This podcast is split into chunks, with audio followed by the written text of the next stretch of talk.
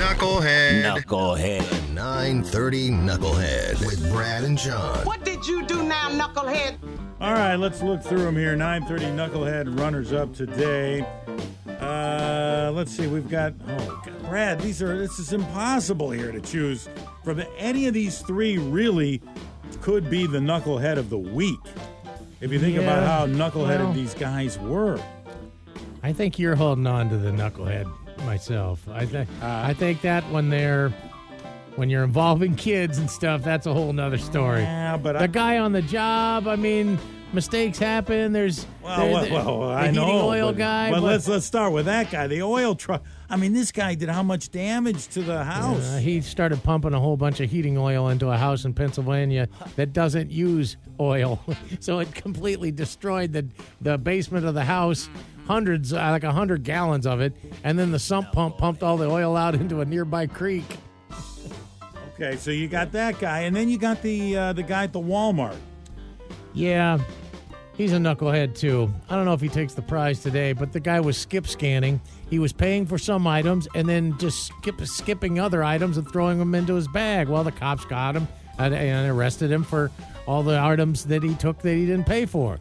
But he said, "Hey, take the ones I did pay for and put them out in my car. Here's my key fob." What he didn't remember was that there was 37 pounds of weed in the trunk. He must have smoked enough of it to, to just completely forget what he had going on back there. But our 930 Knucklehead winner today is the dad of the five year old driver. Knucklehead. Number one nomination, knucklehead. Knucklehead. Okay, so this guy is driving around uh, the neighborhood. He's got his five year old in the passenger seat, and he's drunk. And uh, and he's like, "Well, I got to get home, and uh, I don't think I'm going to make it." So he put the boy behind the wheel, and Dad then moved to the passenger seat, and off they went until the boy put the car into a mailbox. Now nobody was injured here. But the cops came. The cops came. People saw this car swerving around, and I don't know if was the swerving was from the dad or the five-year-old. Probably wasn't much difference. Uh, so when the cops arrive, the dad sees them, and he's like, "Hit it!" So he and the boy run out. They run away from the car, and they try to flee on foot. No, don't follow me, son. We can't end up in the same place. You go one way, I go the other. You go behind the hedge, I go through the trees. You know how this works. And we if worked they, on this. If they catch you, don't crack.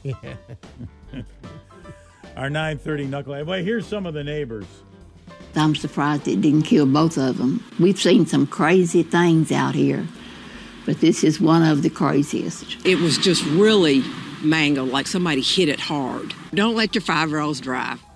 Our or chew tobacco, apparently, it sounds like. our 930 knucklehead winner. Thanks to the Rockfish Grill and the Anacortes Brewery. Yeah, tomorrow at this time, we'll crown the 930 Knucklehead of the Week with your votes, and they're always serving the Knucklehead Red at the Rockfish Grill. Check out anacortesrockfish.com. The Brad and John Show, home of the 930 Knucklehead. Powered by the Rockfish Grill and Anacortes Brewery. Serving Northwest food and great beers. And on tap now, the Knucklehead Red. Delicious new brew. Perfect for any day. Check out the menu, event schedule, and live music lineup at AnacortesRockfish.com. Located on the corner of 4th and Commercial in downtown Anacortes. Don't be a knucklehead. Get to the Rockfish Grill.